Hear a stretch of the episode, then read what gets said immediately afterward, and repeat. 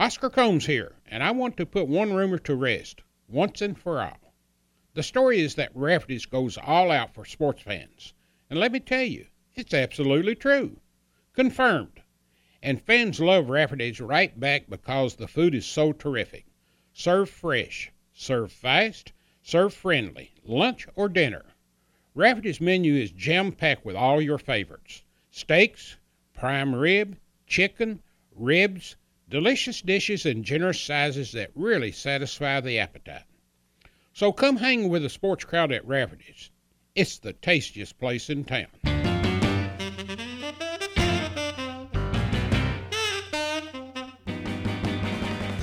Welcome to episode 73 of Conversations with Oscar Combs, presented by Rafferty's and Double Dogs. This episode begins a two part series with Wildcat great Cotton Nash. Originally from New Jersey, Cotton Nash grew up loving baseball and having big league aspirations. It wasn't until Cotton's family moved from New Jersey to Indiana that another Wildcat legend would help shape Cotton's career. Cotton Nash's family made the move from Indiana to Texas, but the multi-sport athlete had one issue preventing him from playing basketball in Texas, but somehow Cotton's dad was able to fix that issue. We'll hear about Cotton's recruitment and how he ended up playing for Coach Rupp, and he will take us through his career at Kentucky. That includes a game against a big rival in which Cotton almost didn't play in. In addition to basketball, Cotton also played baseball and was a member of the track team for the University of Kentucky and was eventually drafted to play both in the NBA and in the majors. Cotton will tell us about the transition from basketball to baseball and how it affected him. And then we'll go cruising with Cotton Nash and Pat Riley later on. Coach Rupp said if he had his choice of one man in the country to build his team around, it would be Cotton Nash. Cotton built a heck of a career for himself at Kentucky. It's Conversations with Oscar Combs, presented by Rafferty's and Double Dogs, and his guest, King Cotton Nash. Cotton, where's your cigar at today? You're known as a man with a cigar.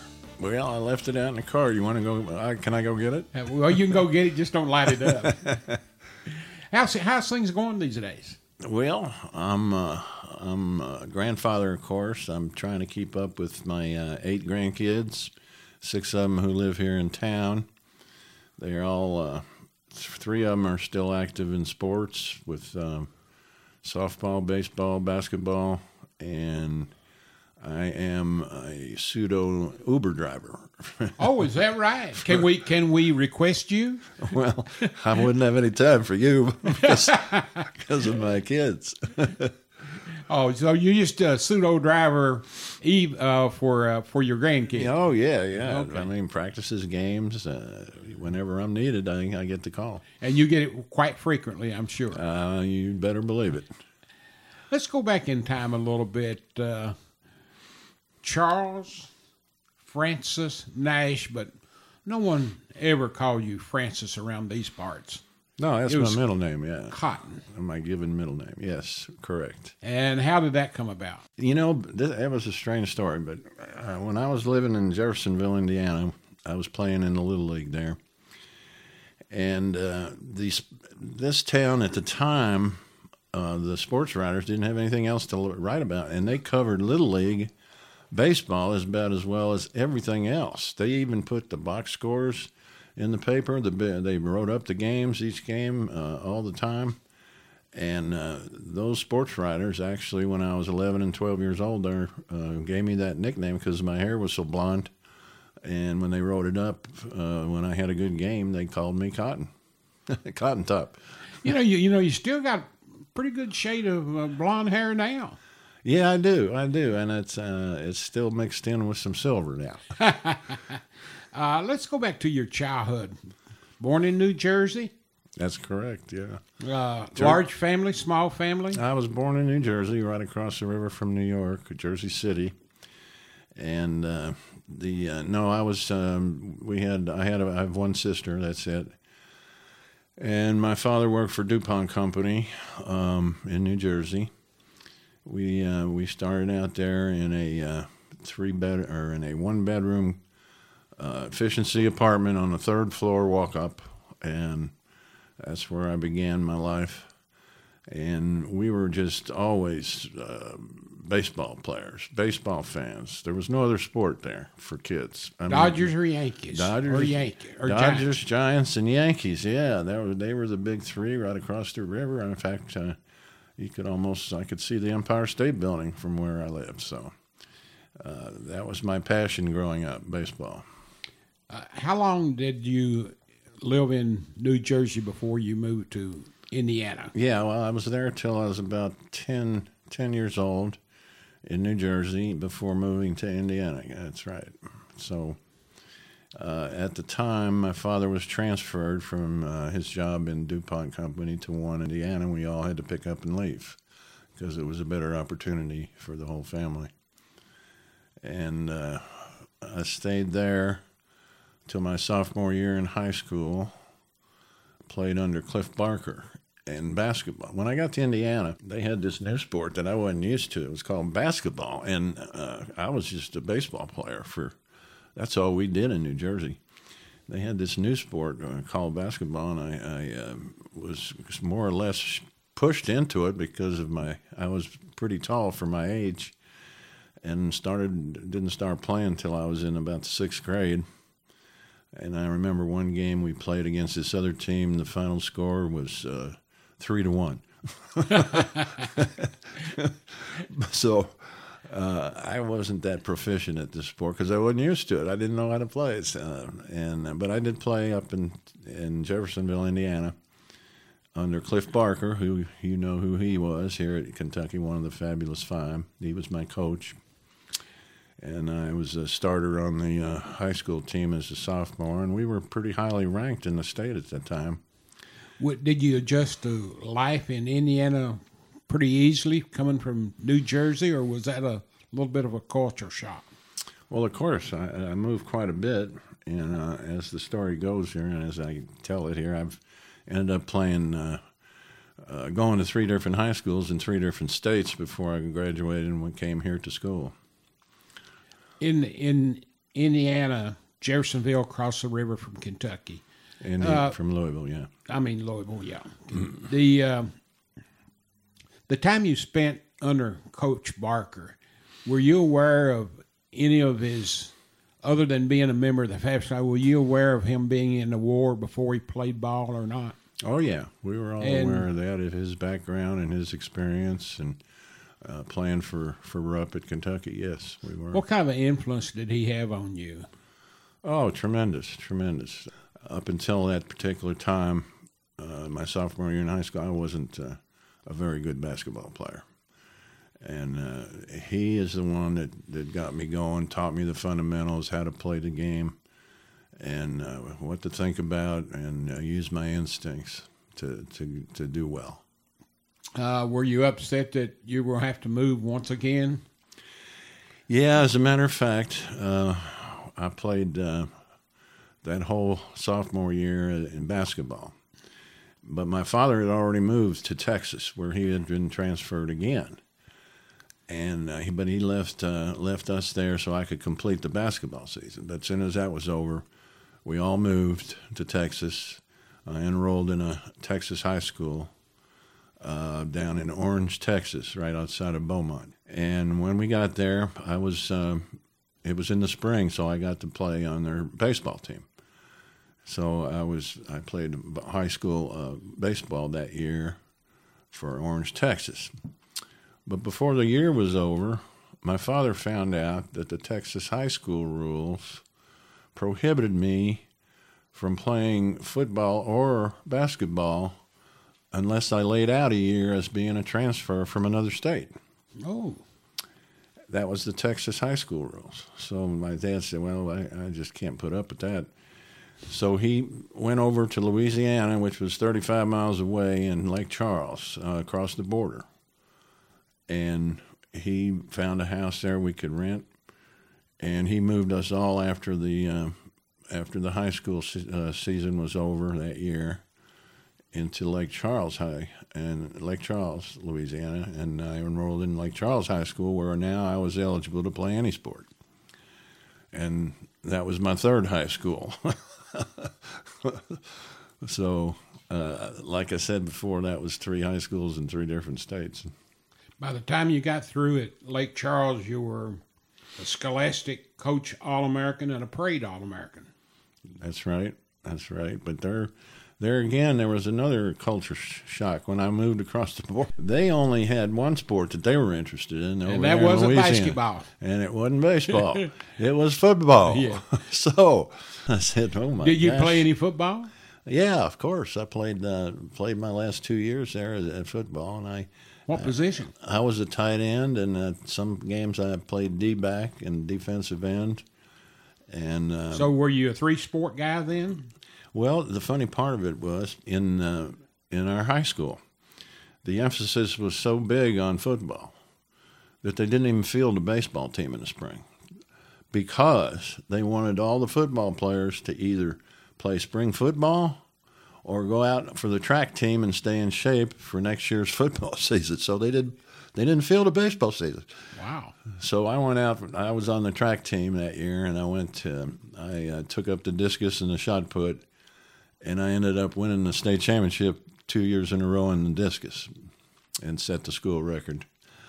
And um, then played football, and played summer baseball, in the summer leagues, before uh, I graduated.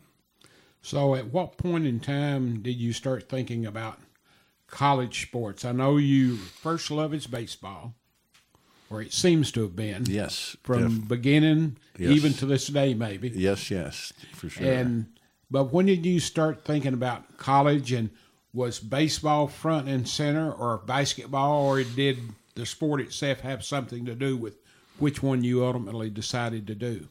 Well, there were, the the point was that my father he couldn't really afford to send me to college unless I got a scholarship. So my best bet was getting a, a basketball scholarship, and I um, I had pretty good seasons there in Lake Charles. I, my junior year, I averaged about 26, 27 a game. In my senior year, 33 or 34. I was getting recruited, and in those days they had no restrictions. You could go and visit any college anytime for as many times, as- you did, and I was, I was just going every weekend somewhere. Man, You- I was you- having a good time.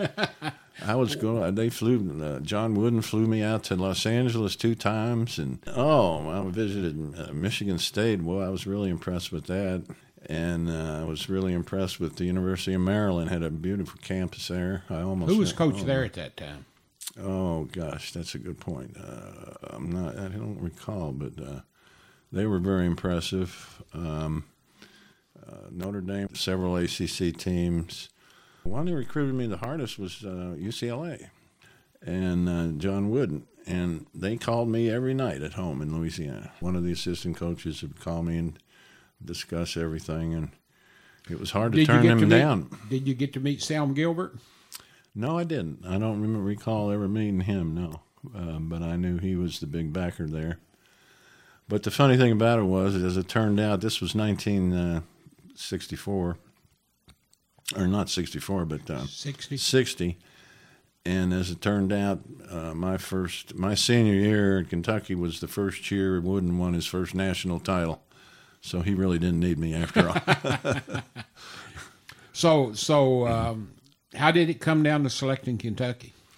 Well, what happened was, I was, like I said, I was going every weekend this one summer, and I was going. I was getting. Sometimes I would get picked up by a private plane and flown over to the campus, and then spend the weekend flown back. Um, but uh, it got to be August actually, in my uh, after my senior year. And uh, my father came up to me one time. He said, "I know you're having a good time." He said, "But sc- school's starting here in September." I said, "Don't we have to make a decision here?" and we finally discussed it, and I felt like if I was going to play college basketball, I I wanted to play in the SEC.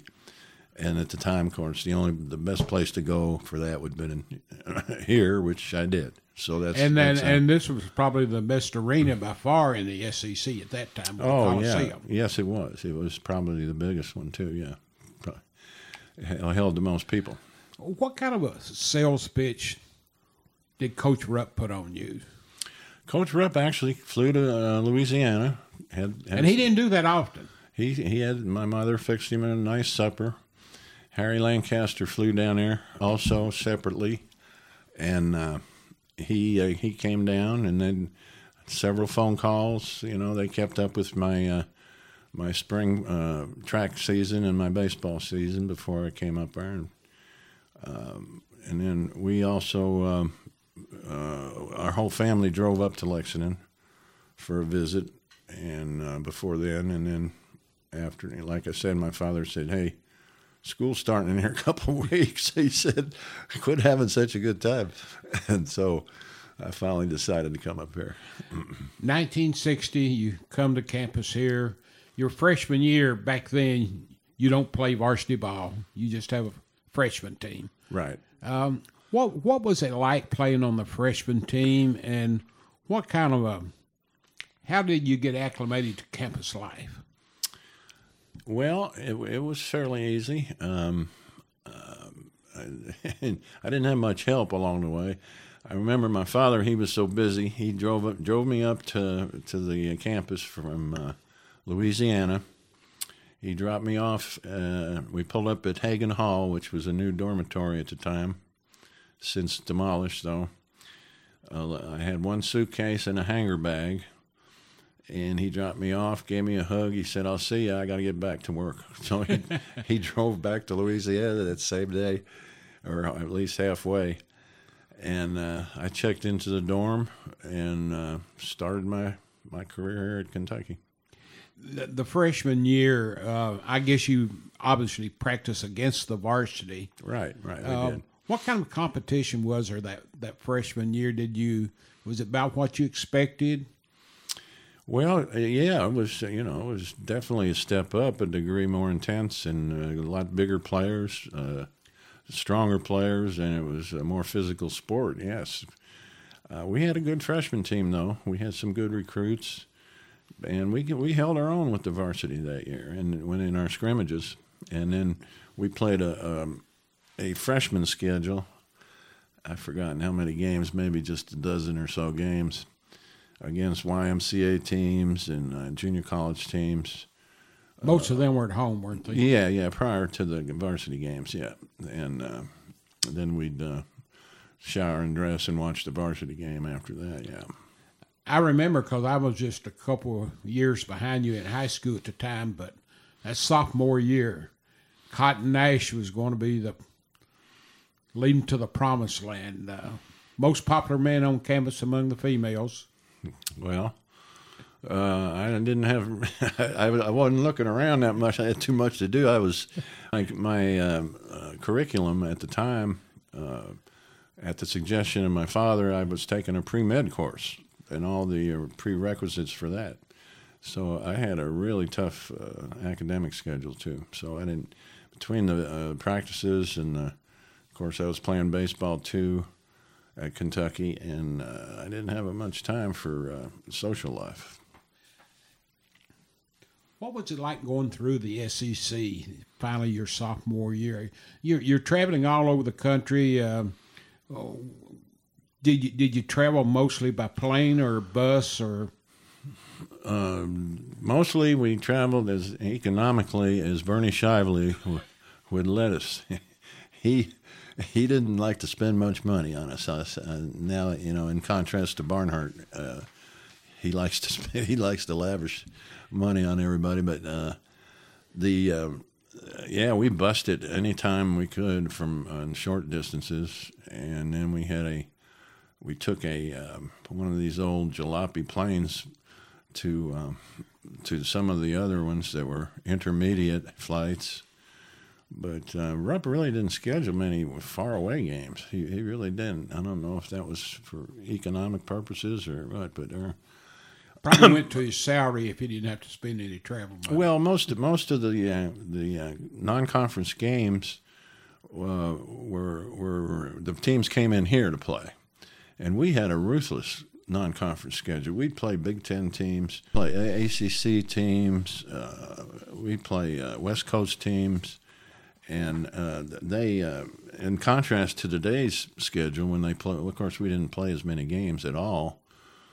you hardly ever went west of the Mississippi River for right. anything. No, correct, correct, correct.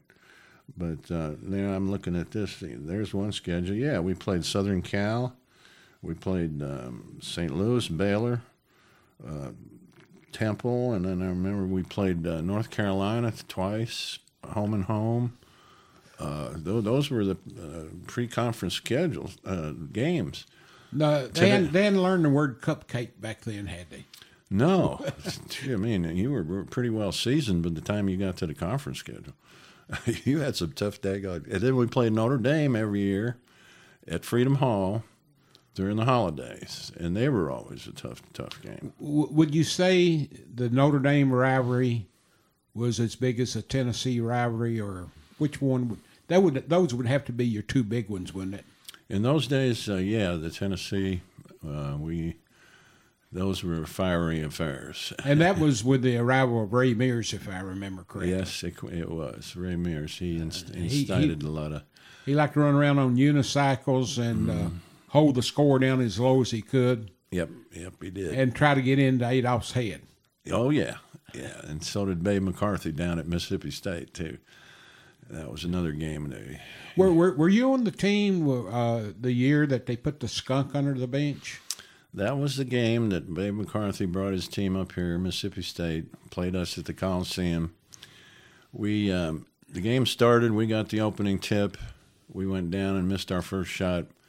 They got the rebound. They came across the 10 second line, and their guard put the ball under his uh, arm and just stood there. And he stood there and he stood there. And uh, no clock. No, no shot clock. And he stood there. And then all of us looked around and uh, looked around. We were wondering what the heck was going on here. Well, he stood there for two, three minutes. So finally, Rupp, you know, it took kind of took Rupp by surprise too. So finally, he told us to get get it going and press him. So we finally did, and um, so uh, as as it turned out, they did that the whole game, and and uh, the score ended up something like forty nine to forty five, and we were averaging almost ninety points a game at the time, maybe even more than that. And uh, then after the game, that was that was the skunk game, yeah. The uh, your freshman, your sophomore year, your first year playing, uh, right out of the gate, your top single game record of 38 points you had against uh, Vanderbilt. pretty impressive night that night. I was uh, had one of those nights where you, you, you, the the basket looked like uh, oh like a uh, ocean. I mean, all I had to do was throw it up there and it went in. Sometimes you have those kind of nights. Well, you had nine of them your sophomore year, that where you scored thirty or more.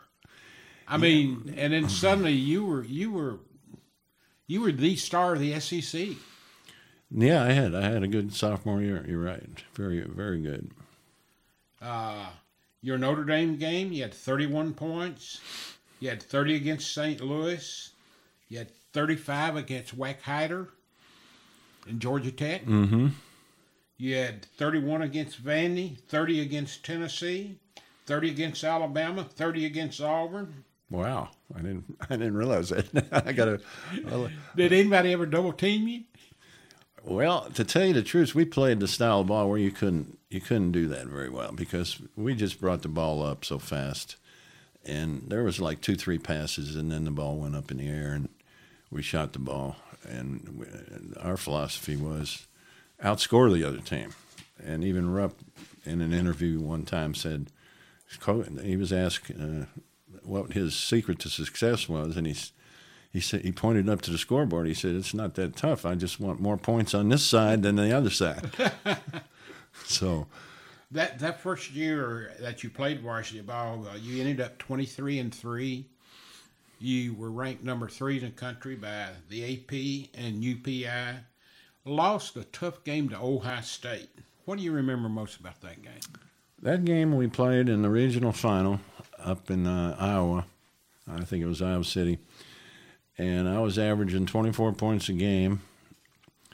And uh, we played um, Ohio State with uh, uh, Mel Nowell, John Havlicek, and Jerry Lucas on the team. And Lucas, I mean, uh, Havlicek held me to 10 points under my average, and they won by 10. So That was a game. that, and that was the game. And, and Bobby Knight got in the game finally in the Oh, last couple minutes. Yeah. Did he score? I don't remember if he scored, but the game was out of out of reach by then, you know. so uh, it was it was down to the last minute or two, and he, he finally got off the bench and into the game. Uh, you you had phenomenal stats all across the board your sophomore year, and then you're coming back for your junior year, and uh, uh, Kentucky ends up uh, uh, having some tough tough losses that year. I think you were 16 and nine. Yes, that was um, that was a strange year for my junior year. Uh, what happened that year, to me personally, was I sustained a deep stone bruise in my heel, and as the season started, and there was no relief from that other than uh, the uh, the solution to it was you just had to take a couple of weeks off and and stay off of it. Well, it has at the season the season already started, so that that wasn't possible for me.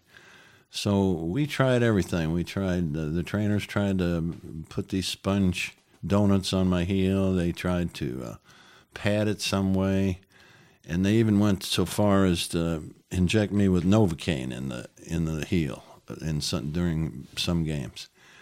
And this thing bothered me my whole junior year, and I think I ended up. Um, I was averaging 24 my sophomore year. I only averaged 20. Well, your your, your shooting percentage was the lowest of your three years that junior year, Oh, for course, which sure. Yeah, led I- to your stone from from your stone bruise. Yeah, I was hurting that whole season. Yeah, and uh, Well, were they were, were were trainers back then? Did they understand injuries sometimes when maybe they can't just look at something and say, "Ah, tough it out." That's probably the last statement you just made. it was probably more apropos for the training philosophy in those days. Yes. Uh, th- that was a season too where you lost the nine games. But my goodness, I'm looking at these. There was a three point loss, a two point loss, and a one point overtime loss, a overtime loss, a four point loss, a four point loss, a two point loss. Only two losses were over five points. Isn't that something? And, and I mean that that's got to be really demoralizing to a team. Oh yeah, yeah, yeah. And uh, I attribute that a lot to my heel. That uh, I really wasn't 100 percent the whole season. Now you you played a number seven West Virginia team in the UKIT championship. Mm-hmm. You won 79-75. Tell me what you remember about that.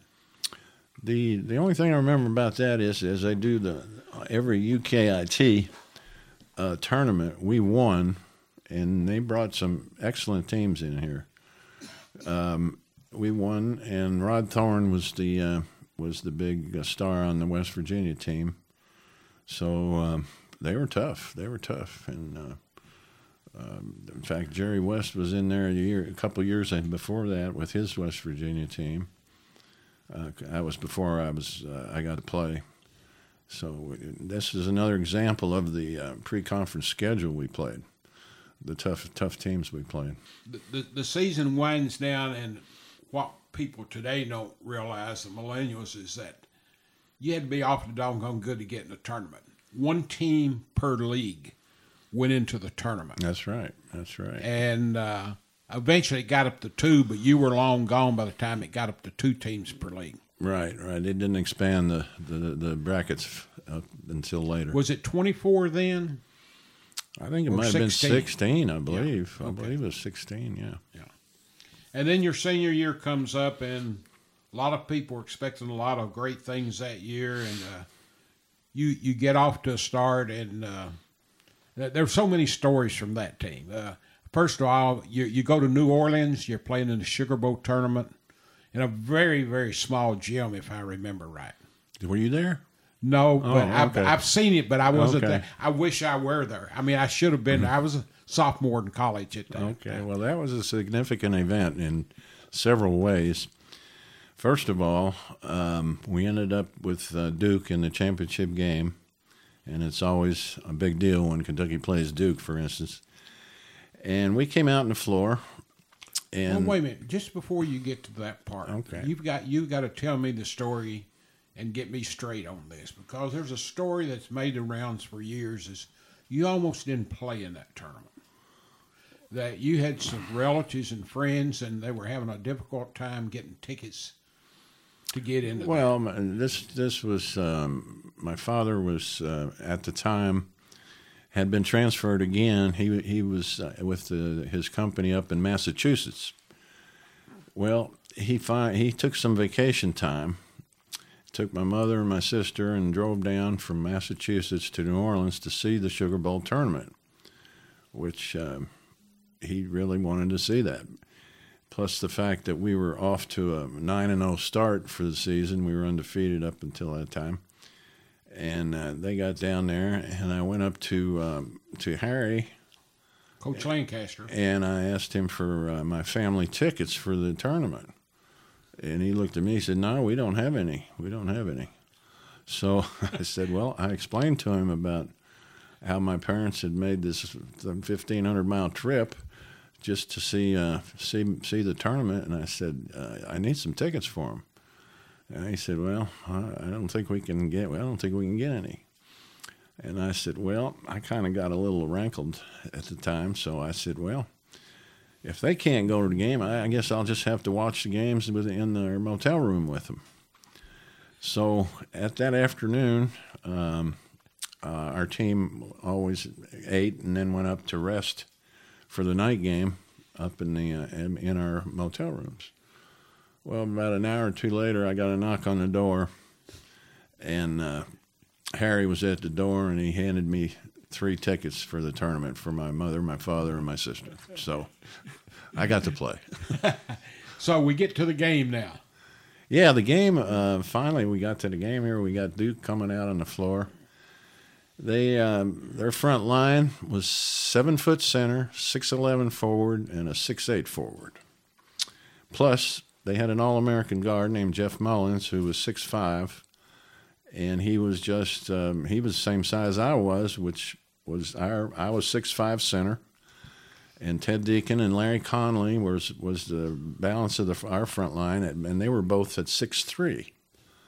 Now, if you can visualize that uh, lineup, And Jeff was from here in Lexington. yeah, Jeff was uh, was a high school. Uh, Actually, a little bit like you. Uh, he came from New York and transferred into Lexington in high school. I'm not sure if that. Yeah, well, I worked for IBM in New York. Okay. His dad did. Okay. Yeah.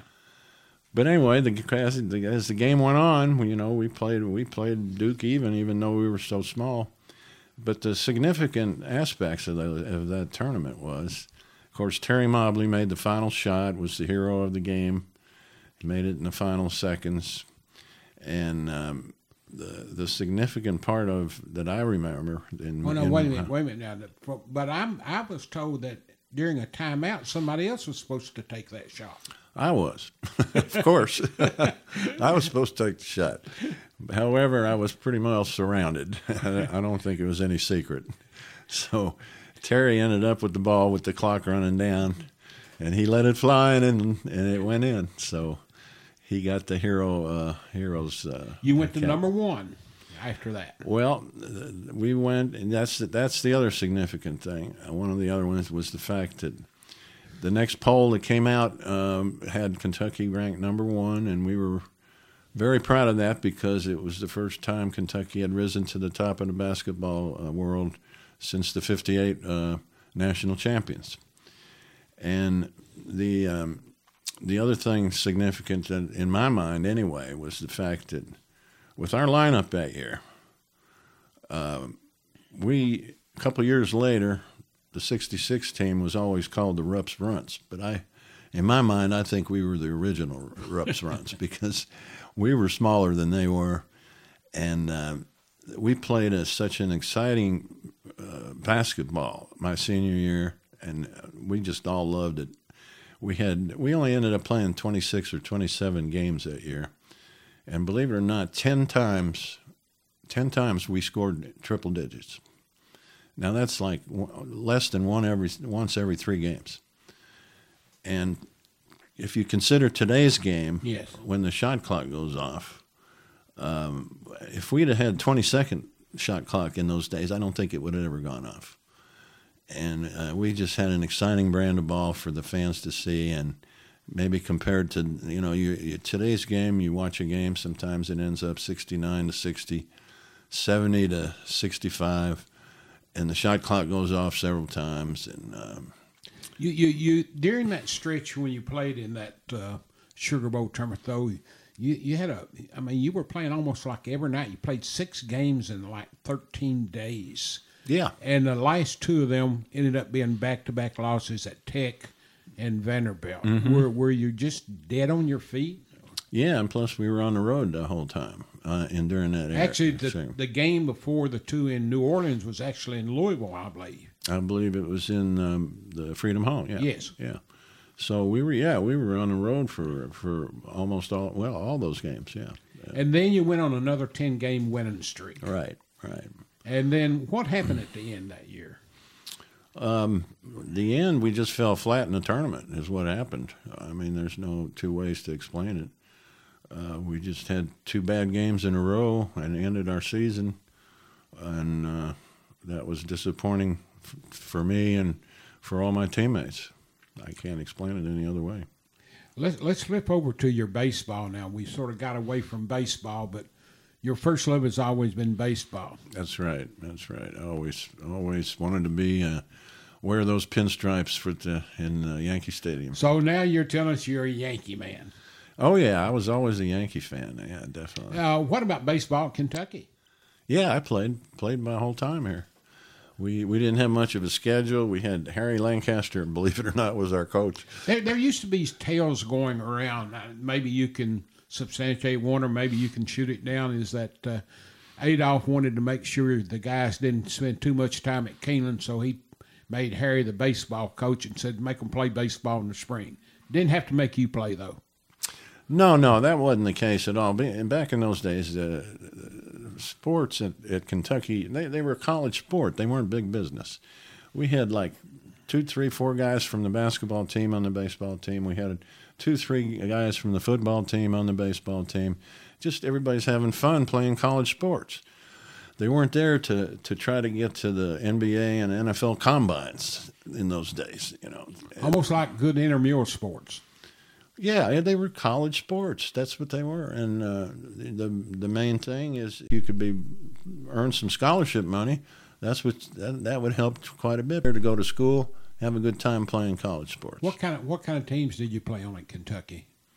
Well, we because of the weather and because of the schedule, uh, we didn't. Uh, I think the most we ever played was maybe 22, 24 games for the, uh, an entire season schedule and we tried to get on a bus. There again, we we, we got on a bus uh, and drove down and played games in Georgia and ended up in Florida playing games during the first part of the miserable springs that we have here sometimes.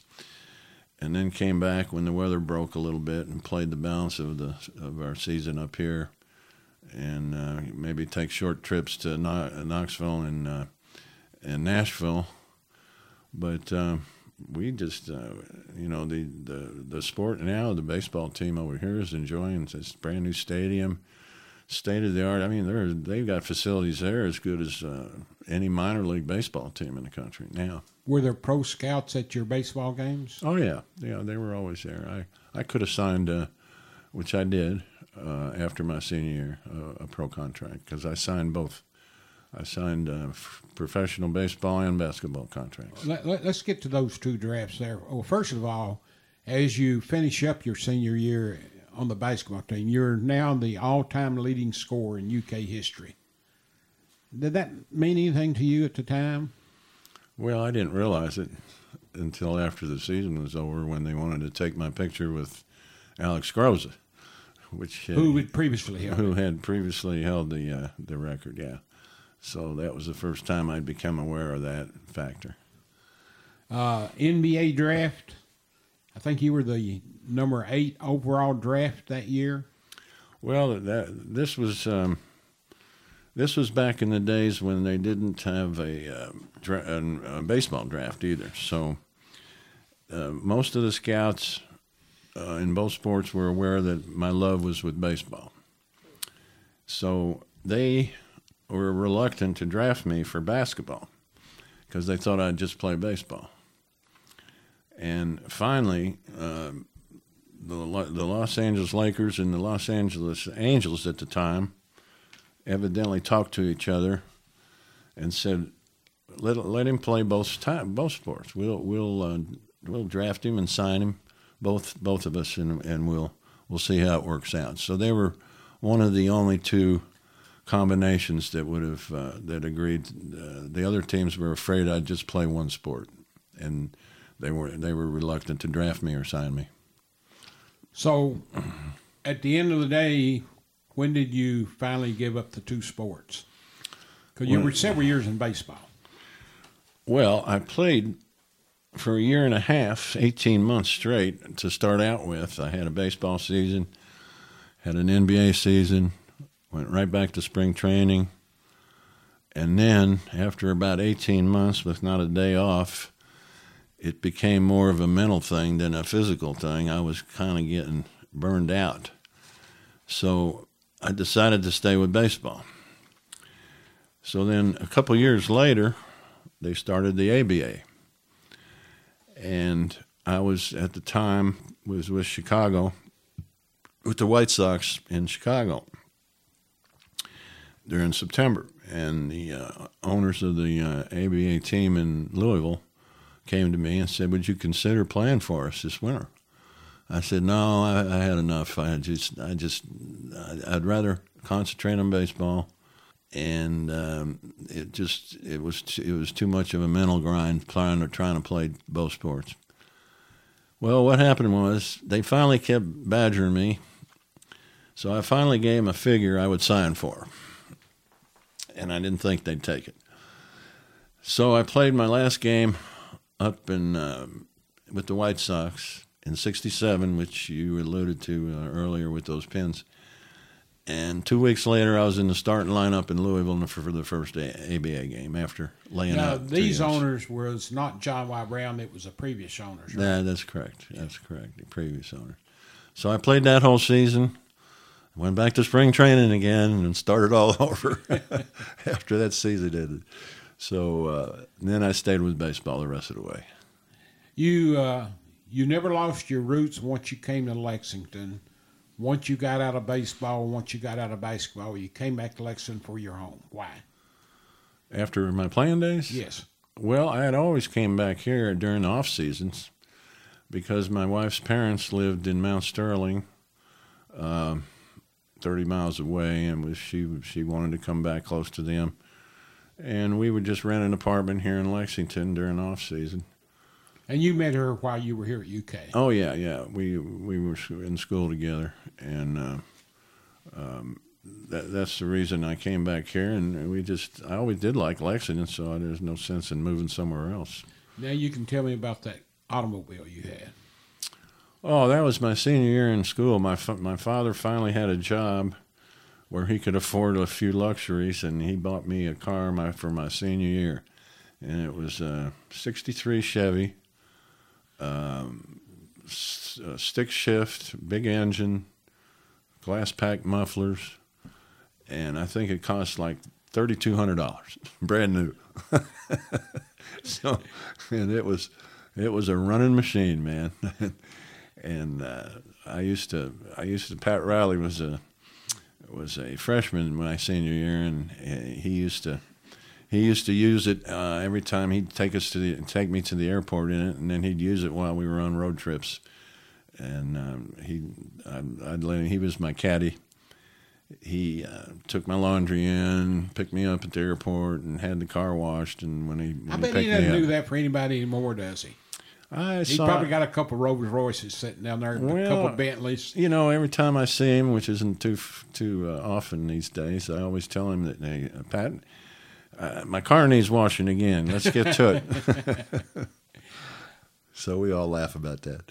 But anyway, he told me a funny story though uh, that should be uh, related here. That um, he had told me that after driving my car, he finally got one of his own uh, in in uh, his junior or senior year, and he told me he he got to he got to drive. He really loved driving it. So one year at the Kentucky Derby, he went to the Kentucky Derby, had the good tickets evidently, and uh, good seats, and uh, he drove up to the um, valet parking and jumped out like a big shot. He said.